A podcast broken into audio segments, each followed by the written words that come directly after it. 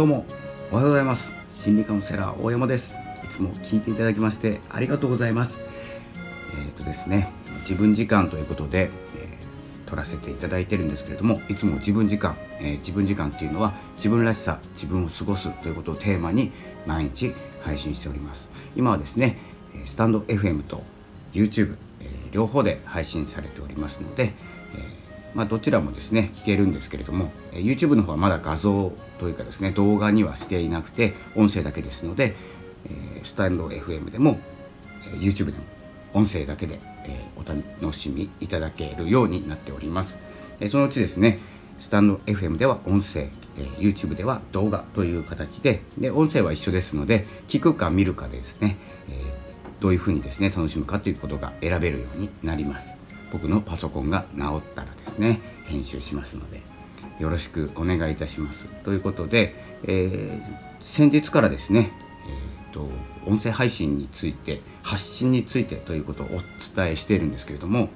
スタンド FM の方では初心者さんを応援しています。でですねできるだけ、えー、アクションしていこうと思うんですけれどもちょっと時間が足りなくてですね、えー、行動が狭まっているんですけれどもまたですね、えーどんどんやっていきますので是非ですね始めたという方は、え続けるえことをですねやっていきましょうということですね。その続ける意味とかですね考えなくていいと思いますので、えー、まずは続ける続けてみるっていうことですね。試しにっていうことが大事です。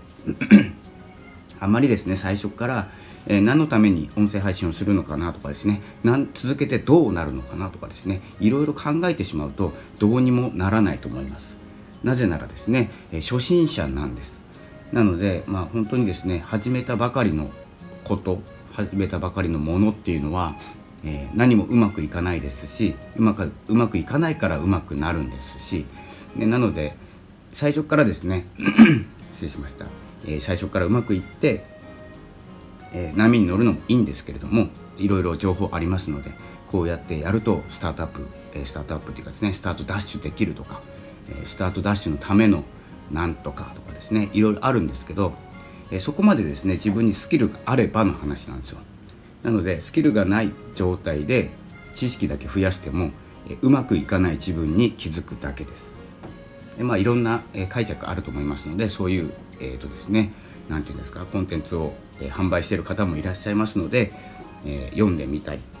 聞いてみたりして勉強してですねやるのもいいんですけれどもあんまりですね最初に知識を入れすぎると自分が足りないということに気づく、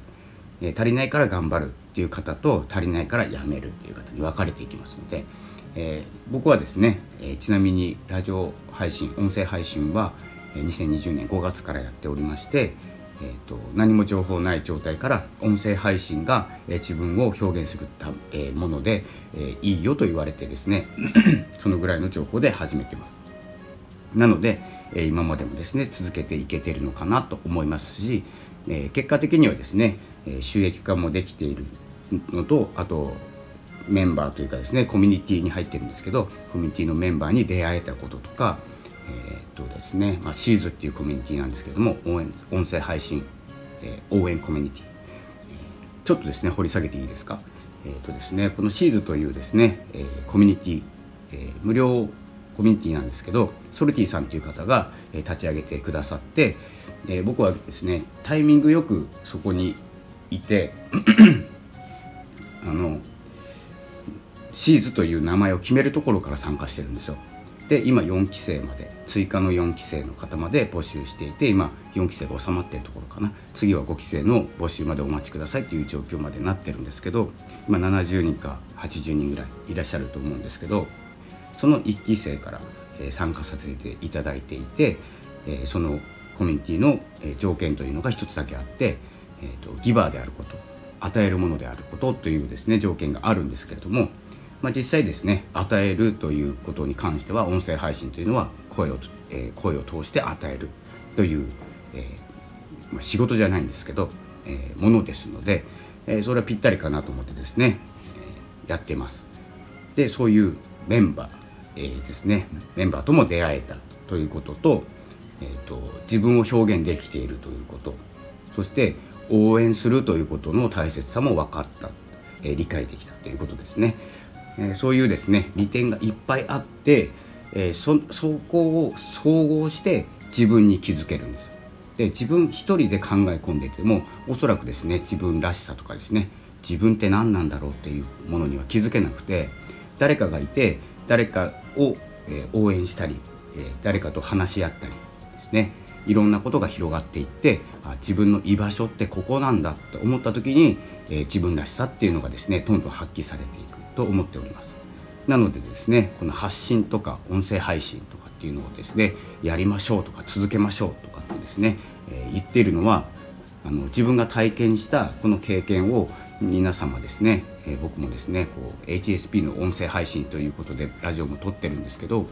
え、自分をこう内側に押し込めていたらというかですね自分の中にあるものが言葉にできなかったらすごく辛い思いをするんです。でも出したところで傷つきやすいのであんまり出したくない。というものをこうコミュニティで活動したり音声配信をしたりブログを書いたりですね。いろんなところで強弱をつけながらやっていく。ということでですね自分を調節してます。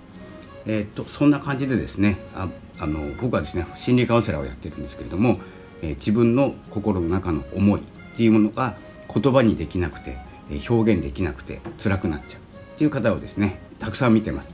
なので少しでもいいのであの、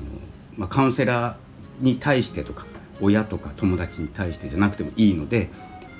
音声スマホのマイク相手はスマホのマイクだと思ってですねあとコメントとかいいねとか全然気にしなければ